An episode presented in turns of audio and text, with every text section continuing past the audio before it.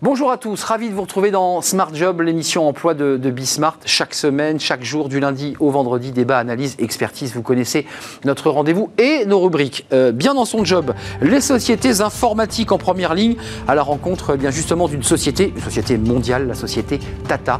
Euh, un des responsables sera avec nous sur le plateau dans quelques instants. Working Progress et les invités de Welcome to the Jungle. La résilience, un mot qui s'adapte aussi aux entreprises qui traversent, vous le savez, eh bien des, des crises évidemment et une période très difficile. On en parle avec les invités de Jérémy Cléda dans quelques instants. Le cercle RH, qui est notre débat quotidien consacré eh bien, à la rouverture de ces commerces, de ces petits commerces, euh, sauf bars et restaurants évidemment. Euh, un ouf de soulagement, mais évidemment euh, des épreuves attendent ces petits commerces. On fera le point avec des experts dans quelques instants. Et enfin, fenêtre sur l'emploi avec le livre de Smart Job, Sylvaine Pia-Claire Douet, auteur de Recruter son premier salarié chez Gérézo. C'est souvent un casse-tête pour les TPE. Elle va tout nous expliquer à la fin de notre émission. Mais d'abord, tout de suite, c'est notre rubrique Bien dans son job.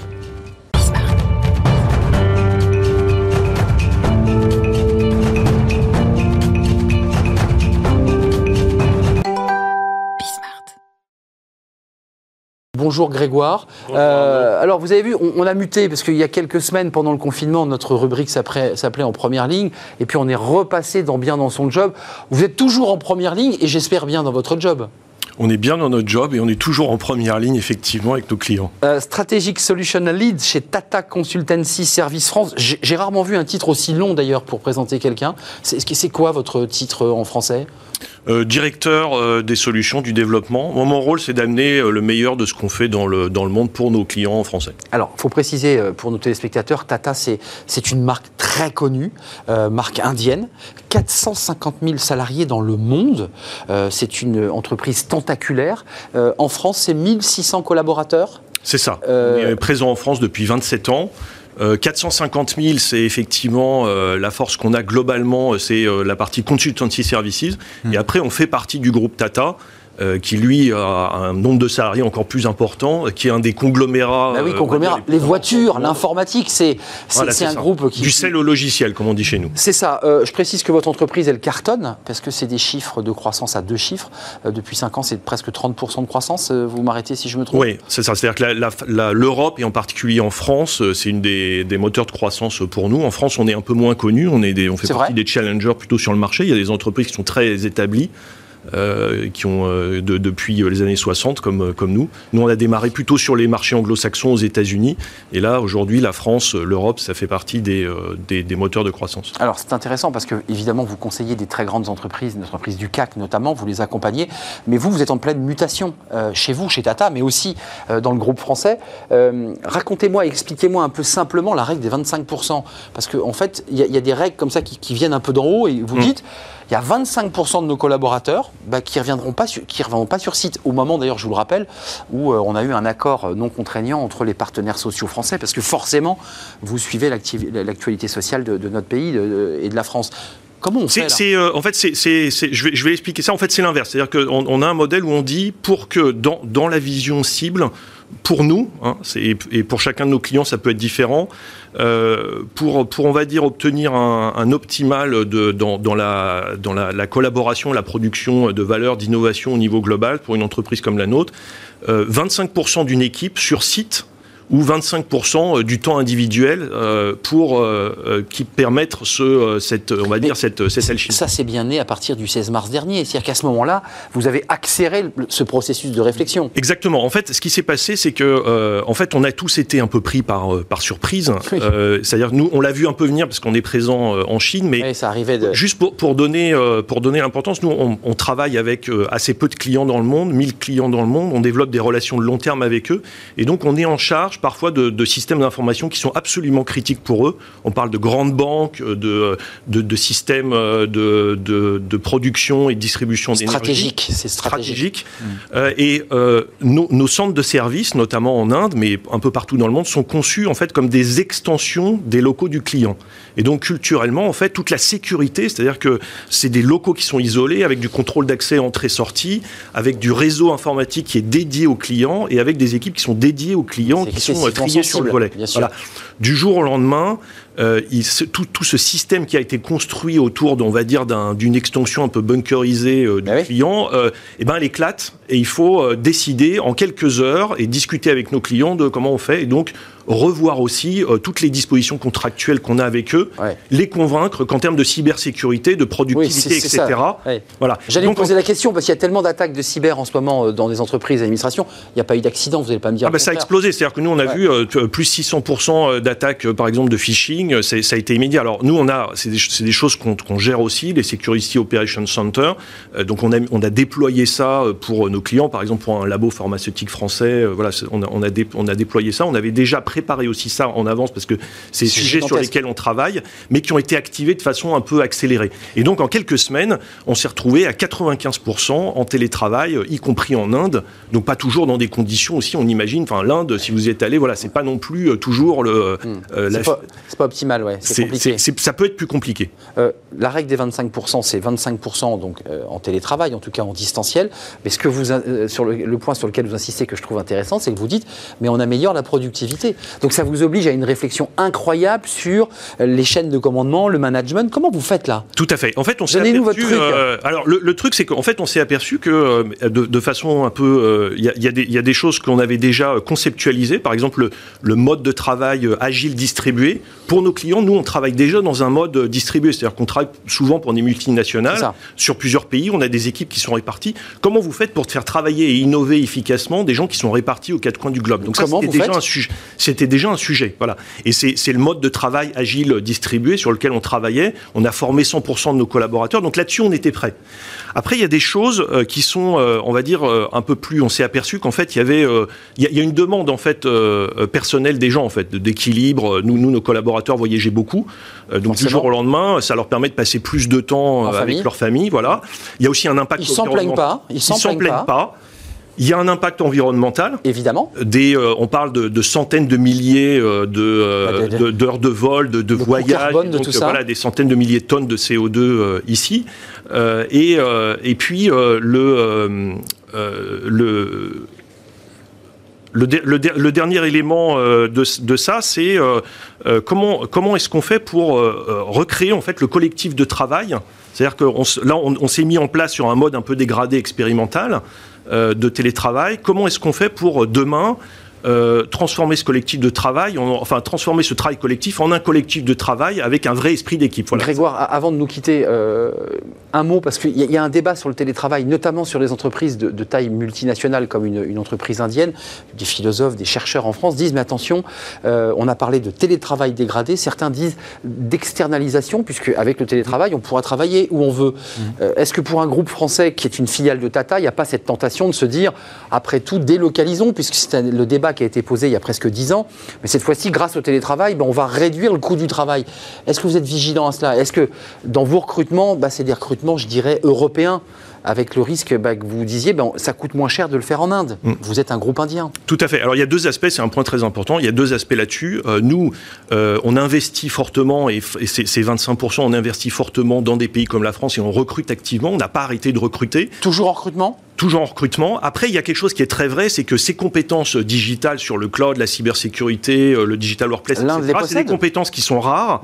Et donc, le, le, télétravail, ça permet de créer une sorte de cloud de talent et de faire en sorte qu'aujourd'hui, les bons experts, avant, on était obligé de les faire voyager, c'était compliqué. Là, ils peuvent se parler en ouvrant le Aujourd'hui, on a mis, voilà, on a changé le, le, le, mode de fonctionnement aussi avec nos clients et d'aller chercher le bon expert là où il est dans le monde euh, pour pouvoir participer à une réunion euh, d'une heure ou de deux heures. Donc, ça modifie même l'écosystème, la manière de travailler euh, en réseau. on peut se connecter plus vite et peut-être être plus efficace. C'est ça. Merci Grégoire euh, de Pelou. Alors je, ne m'en prive pas, Strategic Solution Lead chez Tata Consultancy, Service France. Je l'ai dit, vous avez vu, c'était nickel. C'est parfait. C'était un plaisir de vous accueillir 1600 collaborateurs dans un groupe, euh, ben, conglomérat, vous l'avez dit, de 450 000 collaborateurs dans le monde entier. C'est le groupe Tata et vous en êtes une filiale. Merci d'avoir fait un détour pour, euh, sur notre plateau en présentiel, hein, parce que maintenant vous êtes passés tous en, en, télétravail ou presque.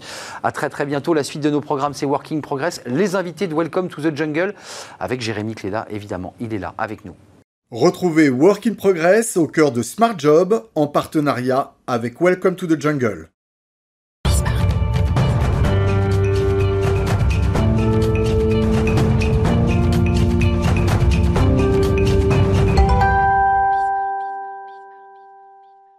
Working Progress avec Jérémy Cléda, comme chaque vendredi. Jérémy Cléda, le fondateur de Welcome to the Jungle. Ravi de vous accueillir. On est ensemble euh, hier. Euh, on parle d'un sujet, alors c'est intéressant parce que c'est un, psychiatre, un pédopsychiatre qui avait, euh, je dirais, vulgarisé ce mot de résilience. aujourd'hui, il bascule dans le monde de l'entreprise et on en parle aujourd'hui avec vos invités parce que ça touche l'être humain, la résilience, c'est les souffrances face auxquelles on va essayer de résister. Mais l'entreprise est un peu comme un corps humain qui doit résister finalement et se défendre euh, de, ces, de, ces attaques en quelque sorte. Oui, exactement. Et puis c'est jamais facile quand on s'approprie un mot qui était avant dans l'univers plus personnel, qu'on l'applique aux professionnels. On ne sait jamais trop ce que ça veut dire, on ne sait jamais trop comment l'appliquer. Surtout que la résilience, c'est bien sûr, c'est la, capacité à encaisser, hein, euh, notamment la crise en cours, mais c'est surtout la notion de progresser derrière et d'en tirer des profits. On imagine que pour l'entreprise, c'est absolument nécessaire. Euh, on va en discuter avec Arnaud Marion, euh, qui est avec nous, qui est le fondateur de l'Institut des, hautes études en gestion de crise. On imagine que ce sujet, c'est le sujet de l'année, donc ça tombe extrêmement bien. Pour vous, justement, ce thème de résilience qui apparaît beaucoup depuis quelques mois, qu'est-ce que ça veut dire quand il est appliqué à l'entreprise Bonjour Jérémy, bonjour Arnaud. Oui, Bah effectivement, je pense que c'est au-delà des concepts à la mode. Euh, c'est aujourd'hui une, préoccupation parce que euh, on a bien vu dans cette crise qu'il y avait des entités, des organisations, des entreprises qui résistaient mieux.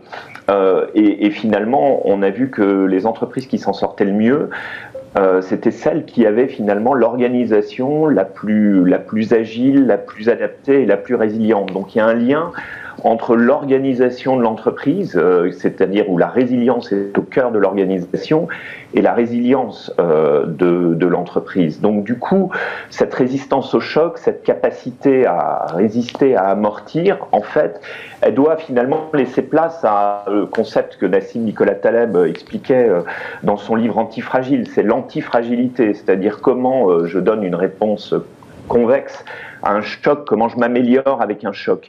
Et effectivement, euh, finalement, les entreprises qui s'en sortent le mieux, ce sont celles qui ont mis la réflexion au cœur de l'organisation. On est dans un monde d'action aujourd'hui.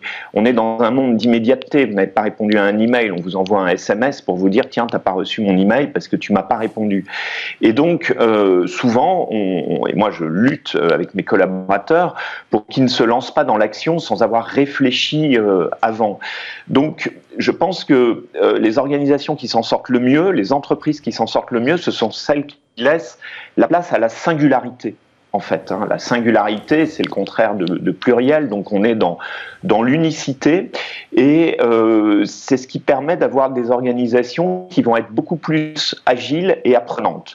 L'organisation apprenante, c'est l'organisation qui bouge, qui est en mouvement, euh, qui est capable de tester, qui est capable d'analyser, de se remettre en question euh, et puis de déployer euh, par la suite. C'est cette notion, et qui est très très chère aux nouvelles générations qui sont en train d'arriver, de contribution au collectif en fait. Donc beaucoup de nouvelles euh, générations, en tout cas Arnaud, une question. se reconnaissent là-dedans. Ah, ah, ah, Arnaud, justement une question là-dessus, parce que beaucoup de, gens sur ce sujet-là nous, nous, demandent d'être pragmatiques, d'être en phase avec ce qui est demandé. Je crois qu'on vous a perdu. Euh, vous êtes sûrement revenu. Euh, et, certains disent en fait ce sujet de euh, d'être dans la réflexion, de prendre le temps, d'être dans la résilience. En fait, ça s'applique à une poignée d'entreprises qui ont un peu ce luxe-là. Pour les gens qui sont dans une crise absolue, en fait, la réflexion, c'est plutôt de voir ben, s'ils sont là le lendemain. À court terme. comment on peut appliquer ça? Ben, On parlait des restaurateurs sur le plateau, on parlait des libraires sur le plateau aussi récemment. Comment on peut appliquer ça à des gens pour qui, bah, en fait, demain, demain c'est loin, quoi, pour reprendre titre de Hayam et vous savez, toutes ces, toutes ces notions-là, moi, je les, ai, euh, je les ai euh, découvertes et mises en application dans la gestion des crises. Et j'ai vraiment géré des crises vraiment terribles où on n'était pas sûr qu'un jour après d'être encore euh, encore vivant. Donc au contraire, c'est là où c'est le moment. Hein. Je vous rappelle, crise, ces deux idéogrammes chinois, Weiji, danger, opportunité. Et plus que jamais dans ces moments-là, on s'aperçoit que intellectuellement les gens sont capables de se mobiliser justement parce qu'ils connaissent le risque. Le risque, c'est un risque létal, et ils savent qu'ils vont devoir se, battre, et, la réflexion avant l'action, elle existe dans ces moments-là. On a un espace-temps qui est réduit, euh, on est dans des notions de vitesse et de tempo, euh, bien évidemment, mais euh, la réflexion sur finalement ce qu'est l'entreprise, qu'est-ce qu'elle est, ce qu'elle fait, et comment elle peut s'améliorer, elle, elle, vient alors du jour, parce que quand une entreprise est en crise, j'oublie la crise du Covid, on va en reparler, mais quand une entreprise est en crise, c'est jamais par hasard. C'est-à-dire que le conjoncturel est venu accélérer un phénomène structurel. Justement là-dessus. Là-dessus, euh, euh, vous dites justement il faut prendre un temps de réflexion et puis pouvoir s'adapter. Euh, vous avez écrit un livre qui s'appelle Partout où je passe les, les mêmes erreurs. Est-ce que justement on n'est quand même pas régulièrement dans un cas où les entreprises, on pense qu'elles ont appris des erreurs passées ou en tout cas elles ont tiré des enseignements, mais finalement rien ne change beaucoup. C'est ce qu'on ressent dans votre livre. on le voit d'ailleurs hein, entre les deux confinements. Premier confinement, beaucoup de télétravail. on avait l'impression que ce truc était passé dans les mœurs. Second confinement, on en revient parfois un peu euh, aux, origines. Euh, comment on peut faire aussi pour combattre un peu ce fléau que bah, les choses ne changent pas beaucoup? Mais je crois que, euh, si vous voulez, c'est la responsabilité des, chefs d'entreprise euh, d'instituer un collectif qui marche. Euh, moi, j'ai toujours dit, et c'est au cœur de mon livre, il n'y a pas de changement sans acteur du changement, il n'y a pas de transformation sans acteur de, la transformation. Et pour sortir d'une crise, il faut que vous ayez des acteurs. On ne peut pas être seul, et on a besoin de, tout le monde, on a besoin de toute l'organisation. Et, ces erreurs qui sont communément commises, si vous voulez, c'est toujours de considérer que c'est de la faute des autres et que c'est toujours conjoncturel. En fait, c'est pas ça dans les crises. Alors là, bien évidemment, on a une crise absolument incroyable. On a, on a repris, tout le monde a repris ses bonnes habitudes. Mais moi, je, je prendrai un autre exemple. Tout d'un coup, on s'inquiète. Euh, à la fin du deuxième euh, confinement avec un faux débat sur Amazon qu'il faut euh, numériser les PME. Pourquoi on ne l'a pas fait dès le mois d'avril? Parce que c'était vraiment le moment de le faire et entre les deux confinements, puisque ce deuxième confinement était prévu, euh, finalement, puisque tout le monde le redoutait, mais donc le prévoyait, euh, on aurait pu euh, accélérer les choses. Donc on voit que c'est effectivement toujours difficile de euh, se, remettre en question. Moi, ce que je sais, c'est que quand on arrive à mobiliser des équipes par rapport à un risque létal sur une entreprise, on a une énergie qui est hors du commun. On a des salariés qui vraiment font avancer les choses, mais il faut de l'écoute dans une entreprise. Moi, je dis toujours, il faut écouter tout le monde et ne croire personne parce que chacun a un prisme de la vérité. Arnaud, juste avant de nous quitter, euh, ça tient quoi? Ça tient sur le charisme? Vous parlez d'un risque létal. C'est d'abord le charisme du dirigeant, sa capacité à être résilient qui, en, qui entraîne Ou est-ce que c'est la conjoncture qui, de fait, vous oblige à ne pas avoir le choix? C'est ça peut. Non, mais le, le, le, leadership est une évidence quand il s'agit de sortir de la crise et, personne ne, va vouloir un management euh, impersonnel et on n'a pas le temps pour le management consensuel. Un dirigeant, il est reconnu à sa capacité de diriger et à sa, sa capacité de prendre des décisions. Mais également, euh, pour qu'une entreprise, pour qu'une organisation devienne agile, apprenante, résiliente, il faut apprendre à se fixer euh, des objectifs dans un temps court avec un horizon euh, qui est visible et appréhendable. Vous voyez, une sorte de proposition minimale de valeur où tout le monde va se reconnaître et tout le monde va pouvoir comprendre l'impact qu'il a sur l'organisation. Et, vous donnez à un top 20, top 30, top 50 ou même à un top 5 dans une petite entreprise, chacun se rend propriétaire d'actions, ça vous donne autant oui. de leviers, si chacun prend 5 actions, ça vous donne autant de leviers pour euh, aider l'entreprise à s'en sortir. Merci. C'est ça la clé. Merci Arnaud. Euh, Arnaud Marion, le fondateur de l'IHEGC. Partout où je passe les mêmes erreurs, euh, c'est votre dernier livre, Les conseils d'un serial redresseur, c'est sorti chez Erol. Merci d'avoir été avec nous. Merci à vous. Merci Arnaud, à très très bientôt. Euh, la suite de nos programmes, toujours avec Jérémy Cléda, Travailler demain, on reste dans la même idée, avec même une entreprise, on va la découvrir dans un instant, qui a utilisé bah, le mot résilience hein, pour, pour construire son, le titre, la marque. On en parle tout de suite.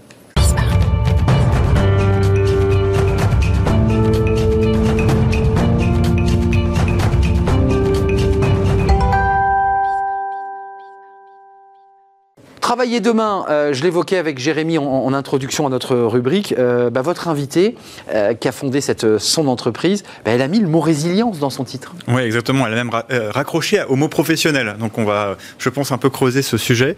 On est avec Patricia Ascensi-Ferré. Bonjour. Euh, vous êtes la fondatrice d'Envie de résilience, justement, le, le mot est dans le, est dans le titre. Vous êtes une association qui est spécialisée dans ce sujet de résilience professionnelle. On en a un peu parlé avec notre invité euh, avant, on a compris que bah, ce sujet, c'était aussi une capacité de rebond hein, des personnes d'entreprise, de l'entreprise elle-même. Et, est-ce que ça, c'est le, le meilleur atout d'une entreprise cette année pour, euh, pour réussir à passer cette crise? Alors la capacité de rebond, effectivement, elle est, elle est euh, vraiment mobilisée en ce moment, et quand bien même c'est l'avenir seulement qui pourra nous dire si, euh, si les entreprises et, notre société aura fait preuve de résilience. Ça se cultive la résilience, et je crains que nous ne soyons encore dans la phase plutôt, j'oserais poser le mot de traumatique, avec une crise économique qui ne fait malheureusement que commencer. Patricia, avant, on a beaucoup parlé de la résilience, mais, dans une logique assez globale sur, l'entreprise, un peu moins sur les, sur les collaborateurs. On imagine que c'est, euh, c'est à eux qu'on demande cette, euh, cette qualité. D'ailleurs, ça nous y fait penser, on en, discutait avant. Euh, souvent, c'est une question, vous savez, un peu classique qu'on pose en entretien. parlez-nous de la dernière situation de crise que vous avez dû gérer. On, on, le prend comme une qualité. Est-ce que vous, pour vous, c'est quelque chose qu'on va de plus en plus demander, qu'on va rechercher chez ses futurs collaborateurs? Alors je pense qu'on la recherche et c'est vrai qu'on peut par contre avoir quelques, quelques écueils d'ores et déjà puisque finalement la, la, résilience ne saurait être une injonction. Et quand bien même j'ai déjà eu l'occasion de faire acte de résilience face à une nouvelle adversité, est-ce que, est-ce que ça va se passer de la même manière? Ça, on ne peut pas en avoir l'assurance. Donc attention à l'injonction avec ce mot-là. Et c'est vrai qu'il est important vraiment voilà, de faire aussi un peu de, de pédagogie. Et c'est aussi le sens de l'association Envie de résilience, voilà, pour travailler sur les mentalités, sur qu'est-ce que c'est et qu'est-ce que n'est pas. En l'occurrence, la résilience n'est pas n'est pas la résistance, c'est pas la capacité à se suradapter à une situation qui pourrait causer euh, notamment euh, des épuisements professionnels, comme ça a déjà été le cas et comme ça risque peut-être encore plus d'être le cas, puisqu'on augmente quand même une, grosse augmentation de la productivité en ce moment quand même. Et, justement, l'association hein, e-, existait avant cette crise du Covid. Est-ce que vous voyez une différence dans ce sujet entre ce qui était demandé avant aux gens sur ces sujets de, résistance, de résilience, et sur ce qui est demandé aujourd'hui? Vous parliez de, charge de travail, de, de besoins de productivité. Est-ce qu'il y a d'autres euh, sujets qui apparaissent? Moi, je pense qu'effectivement, il, y, a une prise de conscience parce qu'on a eu avec euh, cette première phase du Covid euh, l'opportunité, si je puis dire, avec euh, voilà son acception à la fois positive et négative, de faire l'expérience de notre vulnérabilité. Et en fait, c'est le cœur du sujet. On parlerait pas de résilience. Moi, j'aurais pas parlé de résilience s'il n'y avait pas un tabou la vulnérabilité dans le monde du travail. Donc, je pense qu'il est important de revenir aussi au, au, cœur de l'histoire, au cœur de ce qu'on est en train de vivre. Et là, il y a un vrai rôle de la part à la fois voilà, des, dirigeants, des leaders et des managers pour pouvoir à la fois interroger comment eux vont dans ce contexte-là et comment ils, ont, adoptent la posture, notamment en termes de communication, en termes de, de fonctionnement d'équipe, en particulier avec le télétravail et le chômage partiel, pour venir soutenir ce processus, cette possibilité, encore une fois, de la résilience qui est tout sauf automatique. Juste Patricia, qu'on soit clair, parce que la, résilience vient d'un mot psychologique euh, issu d'une réflexion de Boris Cyrulnik. Euh, la résilience, c'est pas la résistance, parce que pour un chef d'entreprise ou un dirigeant, quand on résiste, c'est souvent qu'on s'oppose aux, volontés de son patron. Euh, la résilience, c'est autre chose, c'est la capacité d'être traversé pour être transformé. C'est ça la différence entre résistance et résilience? Absolument, la résistance, c'est comment je vais finalement m'adapter, tenir, bon par rapport à l'adversité, parce qu'il y a un moment où effectivement, faut, voilà, je peux pas lâcher, je suis capitaine du navire, je peux pas lâcher la barre. La résistance, c'est effectivement cette capacité à, se transformer, à rebondir, à advenir et peut-être même à réussir face à l'adversité, à composer avec cette adversité. Et là, nous, ce qu'on interpelle en osant en fait. Moi, j'ai eu l'audace de poser euh, résilience et, et, performance eh aussi, mais résilience professionnelle, ah pour interroger comment, de par ma propre résilience individuelle, mais aussi ce qui va se passer au niveau du collectif, on va venir nourrir finalement un autre schéma, une autre, une autre construction de la performance de nos organisations, à la fois économique, parce qu'une organisation, le monde du travail, c'est économique, et sociétale. Patricia, peut-être une, dernière question avant de se quitter que, je voulais vous poser. Euh, avant, avant cette association, avant ce que vous faites aujourd'hui, euh, vous êtes passé en cabinet ministériel, euh, vous êtes travaillé au Sénat. Est-ce que c'est parce que c'est des endroits où, bah, justement, on, a l'impression qu'il faut beaucoup de résilience et de la résistance qui vous a donné envie de s'intéresser à ce sujet ensuite? En fait, pour vous dire la vérité, moi j'ai fait une crise d'adolescence tardive et j'ai décroché après un bac économique et social. Donc ma première résilience, elle a été scolaire. Après, je suis quelqu'un d'engagé et c'est vrai que voilà, le prix de la résilience professionnelle, il parle de ça, il parle d'engagement de ceux qui font déjà pour faire avancer cette question. Mais je pense qu'effectivement aujourd'hui, euh, ce qui est nécessaire, c'est surtout une grande responsabilité, non pas une culpabilité, mais une grande responsabilité par rapport à ce qu'on est à vivre individuellement et collectivement. Et ça interroge effectivement le monde économique, mais ça interroge aussi notre notre société, le fonctionnement de notre de notre pays. Merci Patricia Assensi, Ferré, fondatrice euh, d'Envie de Résilience. Avec cette crise d'adolescence, on l'a compris, vous avez renversé la table. Merci d'être venu sur notre plateau répondre aux questions de Jérémy Cléda, le fondateur de Welcome to the Jungle. On se retrouve lundi euh, à la rencontre de nouveaux invités, bien entendu, euh, les invités de, Welcome. Et puis on poursuit évidemment notre programme. On va s'intéresser au petit commerce. On en a parlé avec Arnaud Marion il y a quelques instants sur la capacité, bah, là c'est de la résilience, de muter, de transformer le modèle économique. Ils ont vécu une crise on en parle. Ils vont ils ont été ouverts samedi, ces, petits commerces euh, non essentiels. Comment ça se passe? Vont-ils sauver la saison? On en parle avec des experts et évidemment des, fédérations de commerçants. Restez avec nous, c'est tout de suite.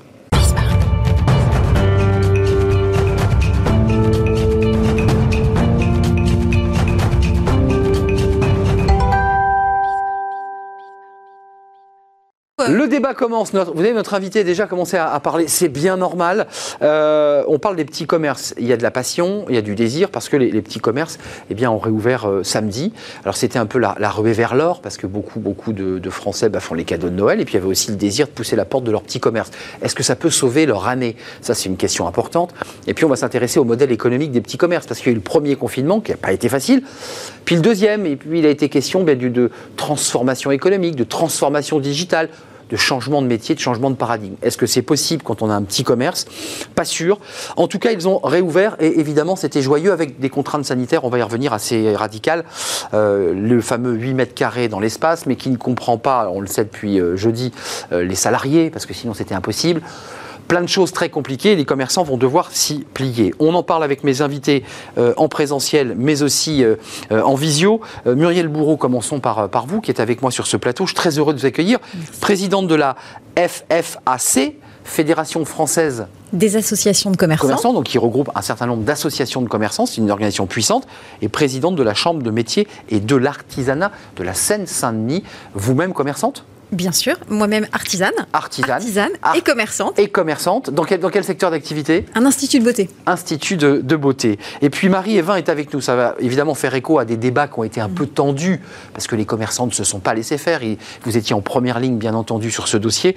Euh, Marie-Evin, bonjour euh, Marie-Evin, merci d'être avec nous. C'est un vrai plaisir de vous accueillir. Vous êtes directrice générale adjointe Cdiscount et vous avez, vous allez nous en parler, vous avez décidé d'aider les petits commerçants euh, en leur proposant, et là il y a eu un débat évidemment, euh, de pouvoir mettre leurs produits euh, sur votre plateforme avec une réduction évidemment des coûts de, livraison hein, qui ont été baissés de, moitié. On va en parler. On vous présente Cdiscount comme le concurrent d'Amazon, entreprise française Cdiscount. D'abord, autorisez-moi, Marie-Evin, à donner la parole à, à une commerçante à une artisan. Euh, je ne sais pas si on dit une artisane, c'est pas très beau. Ben oui, mais ça se dit quand même. Bah, une artisane. Une artisane. Ah, une artisane. Euh, d'abord, euh, commençons par le début. ça a été une bataille homérique. Vous qui êtes dans des institutions, des instances électives, syndicales, vous étiez en première ligne en négociation avec Alain Griset, ancien président de l'UDP. Est-ce que vous avez été soulagé samedi à l'ouverture, déjà, pour commencer? Est-ce que c'est un bonheur d'ouvrir la boutique et de faire rentrer des... Alors, on a été déjà soulagé quand on, a, quand on nous l'a annoncé, donc déjà mardi. Et puis, évidemment, c'est toujours un plaisir de, pouvoir euh, retrouver nos, clients. Euh, d'ouvrir la porte, même si on, a préparé nos boutiques pour les accueillir, parce qu'on est quand même aussi dans une période de fête, donc euh, c'était bien de savoir qu'ils étaient attendus. Hum. Donc évidemment, que de belles choses. Euh, les, chiffres, vous les avez. Euh, on, s'interroge immédiatement euh, sur les contraintes sanitaires. Puis vous, chef d'entreprise, vous êtes allé voir votre comptable et vous avez fait vos comptes. les aides de l'État, le soutien au chômage partiel, suffisant ou pas pour garder l'emploi Parce que les chiffres dans le commerce ne sont pas bons. Les chiffres ne sont pas bons. Les chiffres étaient déjà pas bons au premier confinement. Et je vous rappelle qu'on vient d'essuyer quand même deux années difficiles au moment de période de fête de fin d'année. Grève, euh, loi travail, gilet jaune, et vous avez évidemment le Covid. Exactement. Donc, euh, on était sur une année où on espérait récupérer nos chiffres qui étaient mauvais de l'année dernière. Donc euh, malheureusement, c'est d'autant plus difficile. Je ne vais pas vous dire que c'est le coup de grâce, puisque j'espère qu'on sera tous encore debout demain. Hmm. Et qu'on, vous avez de la résilience, parce que c'est un peu le thème de la journée. Il faut être résilient là. Bien sûr, bien sûr. Il faut surtout pas baisser les bras. Il faut que nos, clients nous aident. Hein. Il faut aussi demander aux villes de nous aider, aux clients de dire c'est bien de nous soutenir, mais franchissez nos portes, puisque c'est tous ensemble qu'on va pouvoir euh, s'en sortir et, continuer à garder nos rideaux ouverts. Alors, avant de donner la parole à Marie-Evin de ces discounts euh, qui ont moins de problèmes euh, de ce point de vue, les queues vont pouvoir, ont été autorisées dans les rues, parce que c'était un vrai débat. Mhm. les règles des 8 mètres carrés, évidemment, poussent le client à attendre, ce qui est normal, son tour. ça, c'est contraignant ou pas pour, pour vos collègues? Est-ce que ça, c'est une contrainte? On a vu des exemples un peu dingues de boutiques à 9 mètres carrés, donc c'est pas possible. Enfin, il y a plein de cas de figure où ça va être compliqué quand même. Alors ça va être compliqué, d'autant plus qu'on arrive dans une période où, normalement il risque de faire un peu plus froid bah oui. Euh, comparé à cet été. Mais euh, mettez le manteau, hein. Évidemment, manteau, bonnet, tout ce que vous voulez, allez les acheter chez vos commerçants qui sont désormais ouverts pour vous les vendre en tous les cas.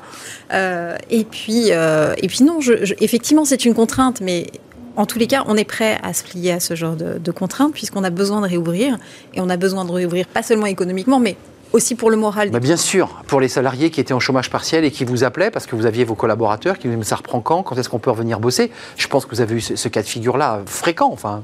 Oui, bien sûr, bien sûr. Euh, c'est compliqué et euh, au moins on a des perspectives. Alors j'espère qu'on a des perspectives d'ouvrir définitivement et que tout le monde euh, mmh. fera l'effort. On ne part pas pour un troisième confinement au mois de mars.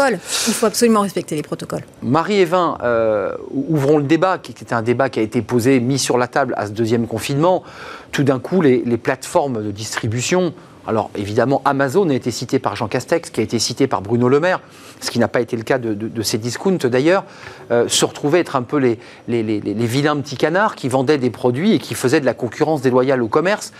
Ça, vous avez entendu l'argument. Comment ça s'est passé pour vous, euh, je dirais, dans votre réflexion stratégique avant de décider de tendre la main au, au petit commerce? Alors, je pense que la situation de ces discounts, qui est une entreprise française, euh, est un peu à part dans le paysage français, euh, puisque ça fait plus de dix ans maintenant que nous avons ouvert euh, une marketplace sur le site Cdiscount, et plus de dix ans que nous travaillons avec des entreprises françaises et une immense majorité de TPE-PME. Aujourd'hui, nous avons environ 5 à 6 000 entreprises françaises sur le site, plus de 80% de TPE-PME, donc ce sont des partenaires historiques pour nous. C'est la raison pour laquelle, dès le premier confinement, alors que euh, les impacts économiques de la crise étaient finalement pas euh, la préoccupation première du mois de mars-avril, nous avons mis un dispositif pour aider les commerçants qui étaient contraints de fermer à continuer à vendre.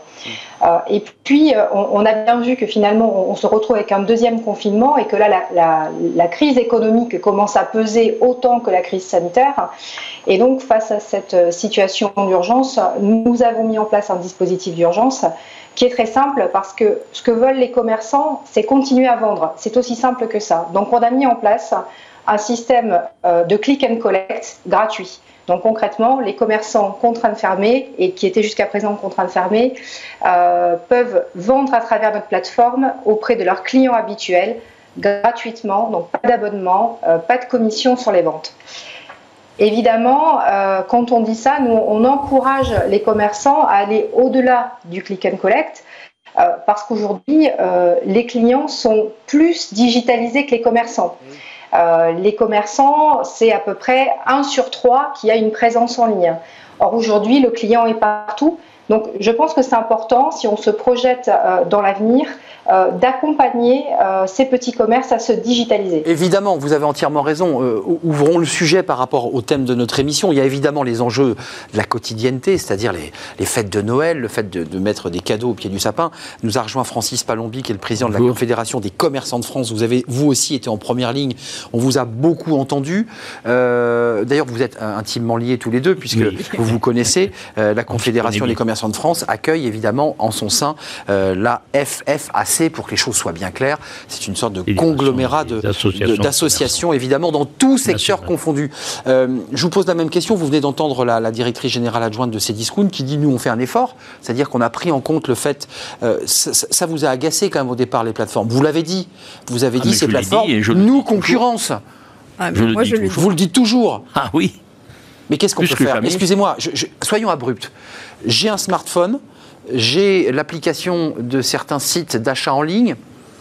pour moi c'est plus pratique, je me fais livrer. Comment on peut faire? Comment on peut faire pour faire cohabiter des métiers, vos petits commerces, avec des plateformes qui ont une légitimité en, termes de gain de temps, en termes d'accessibilité du produit, de facilité d'achat? C'est là où c'est compliqué c'est compliqué et, c'est à la fois logique que nous rattrapions très très vite le retard que nous avons pris. Sur le plan numérique, nous sommes d'accord. Sur le plan du numérique, on a pris du retard, euh, c'est clair, mais euh, le Covid-19 nous a donné un sacré coup de pied au derrière ah parce qu'on se rend compte qu'il faut se numériser, il faut numériser euh, les villes, les commerçants et beaucoup de collectivités locales, et tu es d'accord, se font beaucoup d'efforts.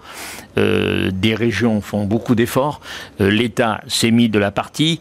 Euh, donc euh, on est dans une phase, bien sûr, ça ne sera, pas, en un jour, hein, Francis Palombi, il faut quand même le dire. Ça ne sera pas d'ici la fin de l'année. Et non, et non. À Noël, vous n'aurez pas votre site internet flambant neuf, c'est pas vrai. Mais euh, les formes de commerce doivent être respectées. Euh, je peux comprendre, euh, et le discours de cette dame qui représente ces discounts est tout à fait courtois. D'ailleurs, on les connaît, ces discountés, on a des relations. Mais ils vous tendent la main malgré tout, quand même. Oui, il y a un effort de fait. mais nous, on préférerait quand même rester dans une certaine autonomie de fonctionnement.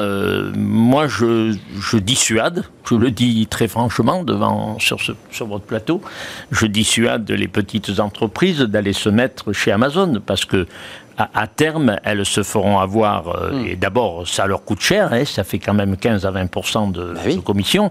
Donc c'est autant de moins que la marge euh, sur la marge. Alors bien sûr, c'est plus de ventes. Mais juste un mot, principe. vous nous avez rejoint et c'est très aimable d'être venu sur notre plateau. En quelques mots, les chiffres varient, mais euh, Paris Match notamment fait un baromètre euh, euh, des, pertes d'emplois par secteur d'activité. Alors évidemment, ça commence par l'aéronautique et le commerce, qui vous concerne directement, est le quatrième secteur le plus impacté en termes de pertes d'emplois. Et ce n'est pas des pertes d'emplois potentielles, c'est des pertes d'emplois déjà effectives quel est le chiffre? Est-ce que vous avez déjà commencé à évaluer en, faisant remonter et en consolidant les chiffres du petit commerce français, de nous dire, voilà, aujourd'hui, on est sur une perte sèche de 5 000, 6 000, 7 000 emplois? D'après euh, le rapport, mais il y en aura d'autres, puisque étant donné que l'État a demandé une étude à la DGE, euh, très importante, très fouillée, qu'on attend avec impatience, parce que même Agnès Pannier-Runacher, la prédécesseur d'Alain Griset, avait déjà annoncé cette étude. J'ai été audité, tu as dû l'être également. On a été audité pour parler du numérique euh, auprès de cette commission missionnée par l'État français pour euh, vraiment analyser les choses euh, sur le fond. Mm. Alors, euh, donc, pour le moment, nous, on a subi, on a été les grandes victimes, les très petites entreprises, mais ça, bon, je ne vais pas répéter ce que tout le monde sait. Mais par contre, le grand numérique a fait beaucoup de mal au commerce physique. Parce qu'à l'heure d'aujourd'hui, je pense qu'il faut bien se, se rendre à l'évidence. Il y a le commerce physique que vous connaissez, les centres-villes, la proximité, hmm. les centres commerciaux. J'allais venir parce que le gouvernement avait mis le paquet, vous vous souvenez, ça ne vous a pas échappé. Juste avant le Covid, il mettait des dizaines de millions d'euros pour revitaliser les centres-villes, les petits commerces dans certaines villes. Continue, il, continue. il continue. Enfin, il continue. Il, y a, encore que les villes jouent le jeu? Parce bah que la, la, la, la, question directe, c'est politiquement, qu'est-ce qu'on a envie de faire de nos centres-villes aussi, direct? Bah, Il avait envie, en tout cas, de revitaliser les petits commerces. il y avait à euh, vendre, à vendre, à vendre. Enfin, oui, ça les vacances hein. commerciales euh, ont atteint jusqu'à 25%. Bah, évidemment, je pense à des villes comme Nevers, Vierzon, dont on a beaucoup parlé dans les médias. par exemple, va mettre en place ce que nous proposons, nous, la Confédération des commerçants de France, comme on te l'a présenté, c'est-à-dire des sociétés coopératives d'intérêt collectif de centre-ville, qui, en une même structure SA, SARL ou autre économique, rassemblent l'acteur privé, l'acteur collectivité locale, l'acteur CCI, etc., pour co-gérer, pour copartager la gouvernance de nos centre-ville avec une plateforme numérique que nous portons également qui s'appelle Simple Maps. Simple Maps, qui est, l'idée quand même de pouvoir se regrouper, quels que soient les statuts juridiques des entreprises, et de créer ensemble et de bâtir ensemble une plateforme. D'où la coopérative, l'économie sociale et solidaire. Je ne veux pas rentrer dans tous les détails que l'on connaît bien, l'économie participative, Absolument. incitative. Mais Muriel Bourreau, il y, a il y, a des produits qu'on peut mettre sur ces discounts, mais enfin, vous êtes esthéticienne, enfin, je veux dire, on peut difficilement euh, mettre un soin d'épilation sur, euh, sur ces discounts. Il y a beaucoup de choses euh, qui ne peuvent pas se placer, qui ne sont pas des objets physiques, mais qui sont du service, c'est votre cas. Qu'est-ce que, qu'est-ce que vous vous êtes dit pendant ce confinement? Vous vous êtes battu, on a parlé de résilience. Est-ce que vous vous êtes dit, euh, oui, effectivement, on est un petit peu, euh, un peu old school, nous les petits commerçants, euh, comparé à l'idée d'avoir un site, de pouvoir s'unir? On dit souvent que les commerçants s'aiment bien, mais s'entendent pas toujours. Dans la même rue, ils s'engueulent parfois. Est-ce que c'est pas le moment quand même de s'unir, comme dans la vie? Mais est-ce qu'il n'y a pas, c'est pas le moment pour sauver nos emplois de vous unir autour effectivement de plateformes qui pourraient être une plateforme d'une rue, qui pourrait être un site internet de la rue? Comment vous voyez l'avenir là? Vous avez compris que la fac c'est une fédération. Euh, des associations de commerçants. Mais vous vous engueulez jamais Évidemment. Mais bien sûr. Évidemment. Donc, euh, je pense que c'est se réunir en association dans les villes pour pouvoir porter au sein de nos villes des actions, hmm. les proposer euh, On est au début, il hein, faut le dire. Hein. Là, pour l'instant, on est en train de réfléchir. Il n'y a, pas le début d'un garçon qui est en train de vous faire votre site, là. C'est pas. Normalement, on est d'accord. Au début, on est en sortie de deuxième confinement. le début, c'était déjà euh, en avril-mai.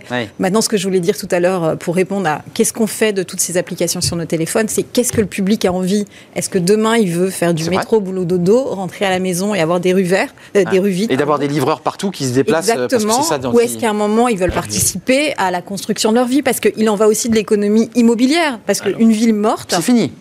C'est terminé. Plus de commerce, les logements plus de commerce, Plus d'écoles, et, tout un, et, ça, et ça va monter en cascade. Juste, Marie-Evin, d'un mot, parce que vous avez Francis Palombi, évidemment vous le connaissez, euh, qui a cité la marque Amazon, donc on peut la reciter une nouvelle fois sur ce plateau, mais euh, en disant je dissuade euh, mes commerçants d'aller de, bah, jouer le jeu avec Amazon. Il n'a pas cité ces discounts, entreprise française, faut-il le préciser. Comment vous, vous, le regardez, vous qui êtes un, vous aussi un mastodonte euh, de ce mariage ou de ce divorce ou de cette rencontre entre du petit commerce et, euh, je dirais, des plateformes qui vendent tous les produits? Comment, comment vous réfléchissez à ça? Je dirais que c'est presque du R&D, euh, c'est presque une réflexion R&D à mener. Alors, nous avons la conviction qu'il faut cesser d'opposer les petits commerces et les marketplaces. Euh, Monsieur Palombi le sait, euh, sous l'égide de Bercy a été mis en place une charte euh, qui organise les relations entre les plateformes et les PME et les plateformes françaises dont ces discounts ont adhéré à cette charte parce que notre volonté chez ces discounts, c'est d'instaurer un climat de confiance et d'aider les petits commerçants à se digitaliser on ne va pas avoir une digitalisation du jour au lendemain. Ah C'est la raison pour laquelle d'ailleurs le dispositif que nous avons mis en place d'urgence, nous l'avons étendu sur six mois parce que l'apprentissage de la vente en ligne ne se fait pas du jour au lendemain, il faut un accompagnement. Il faut un, accompagnement à travers euh, la marketplace, il faut un accompagnement humain. Euh, c'est la raison pour laquelle aussi on a dédié des équipes qui là aujourd'hui, au moment où je vous parle, sont quotidiennement avec des petits commerçants au téléphone pour les aider à faire leurs premiers pas. Donc moi, je pense qu'il faut avoir une approche très pragmatique du sujet et surtout euh, ni excessive et, surtout pas d'injonction. Euh, pas excessive, ça veut dire nous, on n'est pas pour le tout numérique. Euh, le commerce physique offre une expérience que le digital n'offre pas. Le lien social, toucher un produit, sentir un parfum, rencontrer un commerçant, ça c'est irremplaçable et, et ça n'a pas à être remis en cause. En revanche, ce que l'on perçoit, c'est qu'il y a une vraie complémentarité entre ce commerce physique et la vente en ligne. Pourquoi complémentarité? Parce que les clients sont déjà digitalisés. Donc les clients des commerçants physiques sont déjà en ligne. Donc c'est important que le commerce soit là où, son client se trouve.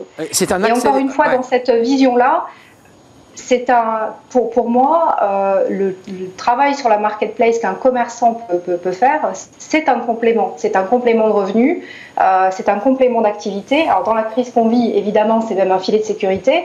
Donc, ceux qui l'avaient déjà en place, et on l'a vu euh, lors du premier confinement, on a vu une activité croître sur certains univers produits qui étaient liés aux besoins du confinement. Bien sûr. Et, et la croissance sur notre site a été bien plus forte pour les vendeurs marketplace que pour nos propres produits. Hmm. Donc c'est très révélateur. Marie-Évin, euh, merci. Euh, vous restez avec nous évidemment. François, Francis Palombi et je, euh, oui, Muriel Bourreau quand même, on évoque les marketplaces. Donc, on, a un représentant qui, qui dit mais on peut vivre ensemble. Il y, a, il, y a il y a de la place pour tout le monde. Voilà ce que nous dit Marie-Évin. On n'a pas évoqué la grande distribution quand même, parce que vous, commerçants, petits commerçants, on l'a entendu, on l'a lu vous avez quand même été, certains disaient, mais attendez, nous on est maltraités. On a été maltraités. On, a des collaborateurs au chômage partiel pendant que la grande distribution ne respecte pas la distanciation physique. Euh, la règle des 8 mètres n'a jamais été respectée en grande distribution. vous l'avez vécu, vous l'avez ressenti, ça. vécu, et on a le premier ministre. Bah oui, mais c'est battu. Mais avec une épée en bois. Mais avec une épée en bois. Jean Castex l'a dit, j'étais dans une réunion avec quelques représentants, comme nous le sommes, et Jean Castex a pris à partie M. délégué général des grandes surfaces, Ben oui. M. Cressel. Il lui a dit, Monsieur Cressel, on va être un peu plus vigilant sur les contrôles pour les distanciations parce que vous n'avez pas toujours été de bons élèves.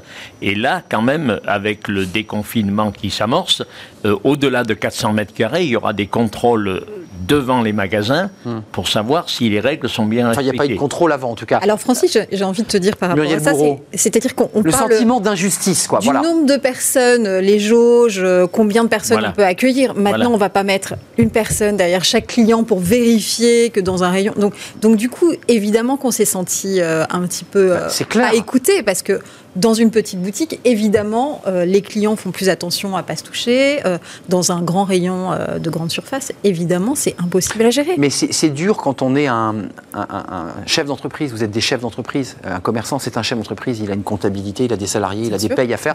On- on- il- ce sentiment d'injustice, se dire finalement, on ne peut pas lutter contre ces mastodontes. Ouais. Et Si, que finalement, c'est un rouleau preuve, compresseur. La, preuve, la preuve, on peut lutter. Ouais, vous êtes dans l'optimisme, vous êtes dans la résilience, hein, Muriel. Oui, tout à fait. C'est de la résilience, Je vais ça. vous citer un exemple. Hier, nous avons eu à Bercy une réunion avec Alain Griset. Il y avait, je crois, quelqu'un de chez vous qui était. En charge des PME, hein, c'est le ministre délégué en charge Voilà, des, des il est PME. très bon. Et il faut dire ce qui est. Alain Griset est un monsieur qui a des compétences. connaît ses dossiers. Pas que. Il a été chef d'entreprise. Donc, il connaît quand même son, son métier et son affaire. Et puis, il nous a comprend. représentés. Et Il il nous nous a écoute. Entreprise esthétique d'ailleurs, après être taxi, Aussi. je me permets de vous le dire, il était dans votre secteur là, vous avez d'activité. des chefs d'entreprise. C'est ça. Concrètement, mon épouse était dans la chaussure à l'époque, quand elle est décédée malheureusement. Et, et donc, euh, hier, euh, on a eu vraiment la preuve, dans cette réunion, il y avait toutes les grandes enseignes. Il y avait la grande distribution, les grandes enseignes, il n'y avait pas le numérique. Il n'y avait pas le directeur d'Amazon, comme il était hier soir sur, Sur France 2, Prix de- ouais, sur France 2. absolument. Euh, il n'a rien appris de nouveau, mais bon, passons.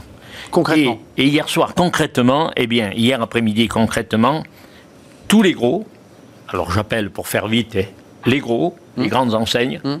euh, avancer les soldes, voire les maintenir à la date prévue du 6 janvier, et nous, unanimement, les très petites entreprises, les représentants de la fac et tous ceux qui représentent des moins de 11 salariés du commerce et de l'artisanat commercial, on veut les soldes après le 20 janvier parce qu'on ne peut pas, avec un Black Friday repoussé, qui sont des soldes déguisés, personne n'est dupe, allez voir l'étude que choisir de 2018 sur... Enfin, repoussé, déguisé, on a changé de nom, mais les, les soldes ont été Bon, de voilà. Alors nous, elles on a dit. Elles sont. Elles nous, on là. a dit, on est des petites entreprises, on a une marge normale, on pratique le juste prix, on ne peut pas être tout le temps en promotion. Euh, avant de nous quitter, Ma- Marie-Évin, je vous poserai la même question. Euh, en matière de, de développement, on a vu qu'il fallait faire le virage numérique, vous en êtes aux prémices.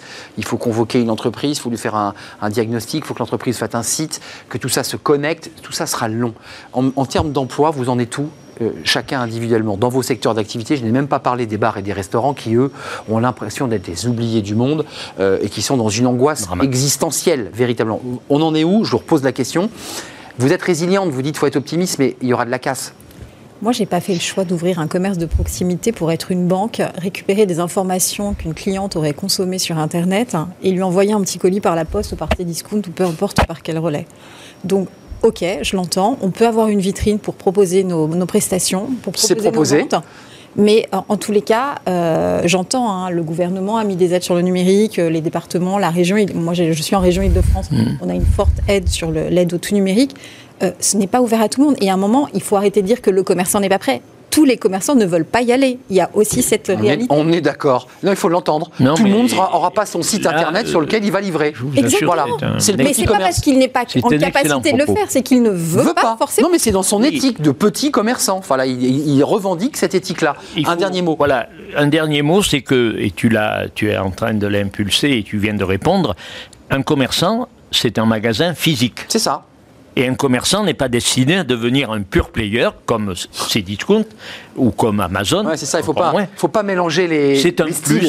Ouais. Ça Exactement. améliore. Ça, pour nous, les petits commerçants, les commerçants de proximité, le, la- la- le numérique bien établi des plateformes, ça fait revenir les gens vers le centre-ville. Hum, c'est vrai. C'est vrai. Mais c'est c'est vrai. pas pour les amener à, ach- à n'acheter que sur euh, les plateformes Francis, pour l'emploi, vous nous avez répondu, il y a un rapport de la DGE que vous attendez avec impatience, parce que c'est vrai qu'il y a un, débat sur la consolidation, on ne sait pas exactement encore Normalement, niveau de la casse. moins 7900 emplois, selon, selon Majoubi, le député en Exactement, et selon, selon. le Trendéo, justement, euh, qui, est, la source que je citais dans Paris Match, c'est 6 270 000 depuis 8 ans aux États-Unis. Et 270 000 avec évidemment les mastodontes que l'on connaît, qu'on a cités. Marie-Evin, avant de nous quitter, juste d'un mot, euh, on a envie de savoir aussi le côté Cdiscount, vous avez dû embaucher de votre côté, vous, pour faire face à l'afflux? Alors, chez Cdiscount, on est 2000 euh, euh, toute l'année. Euh, nous sommes implantés à Bordeaux avec une partie entrepôt, trois, endroits en France, Bordeaux, la région stéphanoise et, Paris.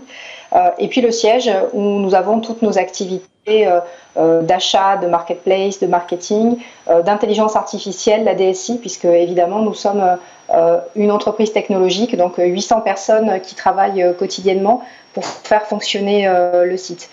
Euh, en fin d'année, euh, on a recours à du personnel complémentaire pour pouvoir assurer euh, la fin d'année qui est un d'activité chez tous les commerçants. Donc c'est le cas aussi chez nous. Merci, merci Marie-Evin, directrice générale adjointe Cdiscount. Euh, on y reviendra et on vous réinvitera si vous le souhaitez évidemment parce qu'on va suivre ce dossier sur l'aide d'ailleurs concrète en matière de digitalisation. Je remercie Muriel Bourreau, vice-présidente de la FAC euh, et la présidente de la Chambre euh, de métier, vous y tenez, et de l'artisanat de Seine-Saint-Denis. Et puis vous êtes une commerçante, artisan, notamment en soins esthétiques. Et puis j'imagine que vous êtes en première ligne, vous aussi, là aujourd'hui pour accueillir vos clients. Merci à Francis Palombi, président de la Confédération des commerçants de France, en première ligne aussi dans les négociations avec le gouvernement, parce qu'évidemment, il faut des représentants ah, euh, qui, jouent le bras de fer. Je, vous dis bon courage. évidemment, je vous souhaite bah, de, belles fêtes de, fin d'année pour, vos, pour vos commerces respectifs. Et puis, vous reviendrez nous faire un bilan en, janvier, parce qu'on suit ce dossier de, près. Euh, tout de suite, c'est la, dernière rubrique de notre émission, c'est Fenêtres sur l'emploi. Ça va vous intéresser Comment recruter son premier salarié? Ça, ça vous, ça, ça arrache les cheveux, les artisans. Comment on fait? Eh ben, On va en parler. Il y a un livre qui est sorti.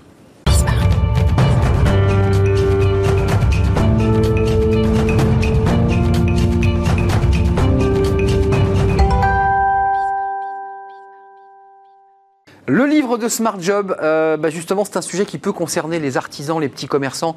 Euh, Muriel est, restée à, mes côtés. Euh, comment recruter Comment faire pour recruter son premier salarié? C'est pas si simple, ça se fait pas d'un claquement de doigts. Et on en parle avec notre invité. C'est le livre de Smart Job. Vous connaissez notre rendez-vous avec Sylvaine Pia-Claire-Douet. Merci d'être venue bah, sur notre plateau en, en, présentiel. Consultante en RH pour les TPE, justement. ça, c'est le sujet. Et auteur de ce livre, Recruter son premier salarié toutes les démarches pour réussir votre premier recrutement. C'est sorti et ça vient de sortir chez Gérézo. Euh, pourquoi cette idée du livre d'abord? Pourquoi avoir eu cette idée? Vous l'avez vécu, vous le casse-tête? Alors pas du tout justement. À l'inverse, moi j'ai toujours été euh, recruté dans des grandes sociétés. effectivement, dans les grandes sociétés, il y a déjà des salariés. Et vous avez évidemment toujours des personnes qui sont là pour les services généraux, pour le recrutement. En fait, tout est euh, dispatché. L'onboarding se fait bien. Voilà, exactement. comment ça se passe dans une TPE d'un point de vue, je dirais, commençons au-delà de la rencontre qui peut se faire ou pas se faire avec un collaborateur, évidemment, sur le plan administratif, vous dites celui-ci, je veux l'embaucher, il me plaît bien, c'est mon premier collaborateur, je suis tout fier, en général, on est très content d'embaucher quelqu'un. Euh, comment on fait ensuite? Comment ça se passe? Alors, dans la vraie vie ou? Dans la vraie vie. Eh bien, Et qu'est-ce qui fait que vous avez écrit ce livre Alors, exactement, parce qu'en fait, j'ai eu des, des, personnes qui m'ont demandé euh, mon avis, à un moment donné, sur une problématique. Et quand je suis allée rentrer dans les sociétés, je me suis rendu compte que la problématique n'était pas celle-là.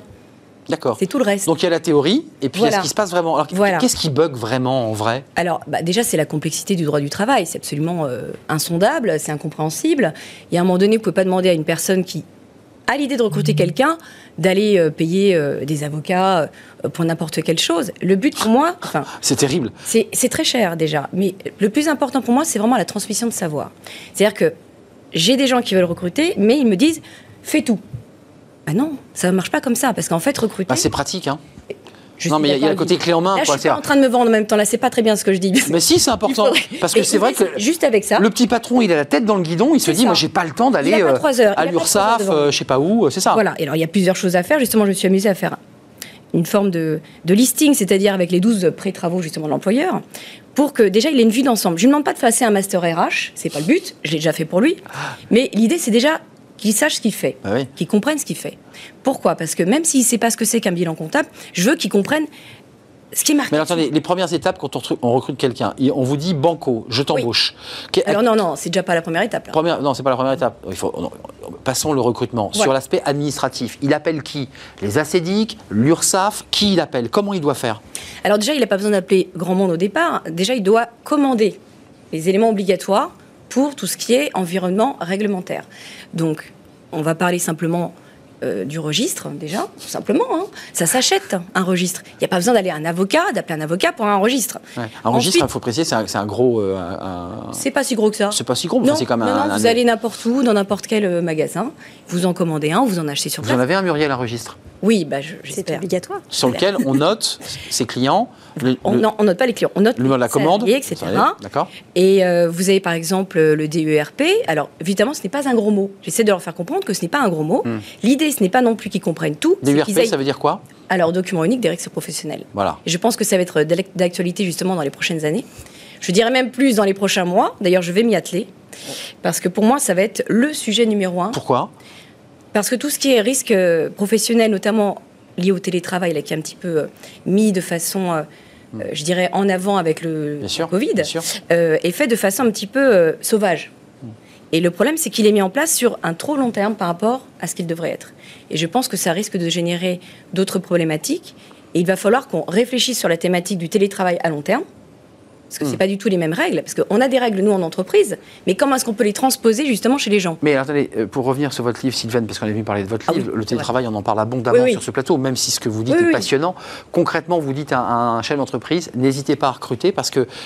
Un, vous dites, Oui. n'hésite pas à recruter. Deux, c'est peut-être pas la peine d'aller prendre un avocat à 500 euros l'heure. C'est ça que Non, vous c'est dites surtout, même, c'est même pas ça, c'est même pas le problème de prendre un avocat à 500 euros l'heure, c'est euh, arrêter de vous empêcher d'embaucher parce que vous avez peur. C'est ça. Et donc vous les ça. accompagnez parce que votre boulot aussi, Oui. c'est à travers ce livre, c'est un lis ce bouquin, tu verras, tu, vas mieux, Mais, moi, je suis plus aussi clair. pour la transmission de savoir. Je veux absolument qu'ils le lisent d'abord. Euh, Il n'y a pas besoin de passer un master pour comprendre ça. On, met, on regarde déjà les Ça 12 points. démythifie l'embauche. Voilà. quoi. Hmm. On est là pour justement que euh, euh, simplifier les choses. Galère ou pas, Muriel? Parce que vous êtes aussi chef d'entreprise. Euh, Votre première embauche, on ne l'oublie pas, c'est le premier collaborateur que vous faites rentrer dans la boutique?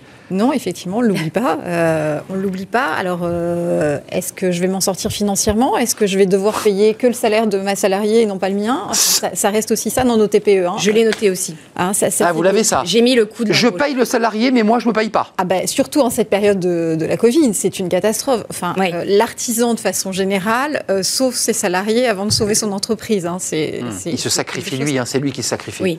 Moi, Ouais. j'ai Il beaucoup plus de personnes qui ne se payent pas en ce moment pour pouvoir conserver les salaires de leurs salariés. Et, et maintenir leur entreprise. Donc, Et maintient la, la structure. Donc c'est, c'est Mm. quelque chose, c'est oui, c'est une boule au ventre. euh, et puis après, dans un métier comme le mien où on est en contact avec la clientèle, euh, est-ce qu'elle va convenir à la clientèle? Bien sûr, bien Est-ce qu'elle va, elle va, elle va Elle les informations Est-ce qu'elle Ouais. va respecter les horaires? Parce qu'on est aussi dans une génération où c'est un petit peu difficile. hein. Je la Y, ouais. ouais.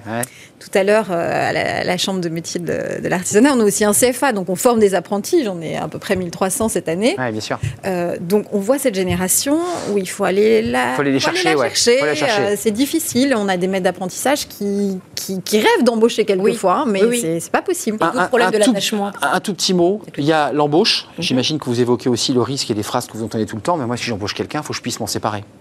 Ça, vous l'évoquez ou pas Ou c'est le, non, ou tome 2 Non, c'est. Oui, je suis en Non, train de vous préparer votre non, livre. non, je préfère vraiment m'o- m'occuper du DERP pour le tome 2. Je trouve ça beaucoup plus passionnant, justement, pour mettre le plaisir dans le travail euh, et la qualité de vie au travail et l'attachement. Merci. Euh, voilà. Merci. C'est passé trop vite. C'était Oui, un, j'ai un- l'impression. Mais oui, mais parce que le- le- à la télé, on a toujours l'impression que ça passe trop vite. Non, on s'est dit plein de choses. Euh, Sylvaine Pia Claire Douet, votre livre Recruter son premier salarié, vous l'avez sous votre bras quand vous allez voir vos clients et vous leur dites tiens, lis ce livre et tu y comprendras peut-être un peu plus. Et, et, euh, Voilà. appelez-moi si vraiment. Et appelez-moi évidemment derrière. Euh, il est sorti chez Gérézo et c'est un vraiment là vous assumez le guide pratique pour prendre par la main les patrons de TPE. Merci à Muriel Bourreau. Je vous ai encore euh, bon courage pour euh, toutes ces fêtes de fin d'année. Elles sont importantes pour vous. C'est la fin de notre émission. Merci à Fanny Griesmer qui m'a parlé dans, dans l'oreille aujourd'hui et puis à toute l'équipe technique au son que j'oublie parfois et à la réalisation qui m'aide à faire cette émission. C'était un vrai plaisir. Euh, bien, Portez-vous bien, faites-vous plaisir aussi. Euh, et puis je vous retrouve évidemment demain pour de nouvelles aventures. Bye bye.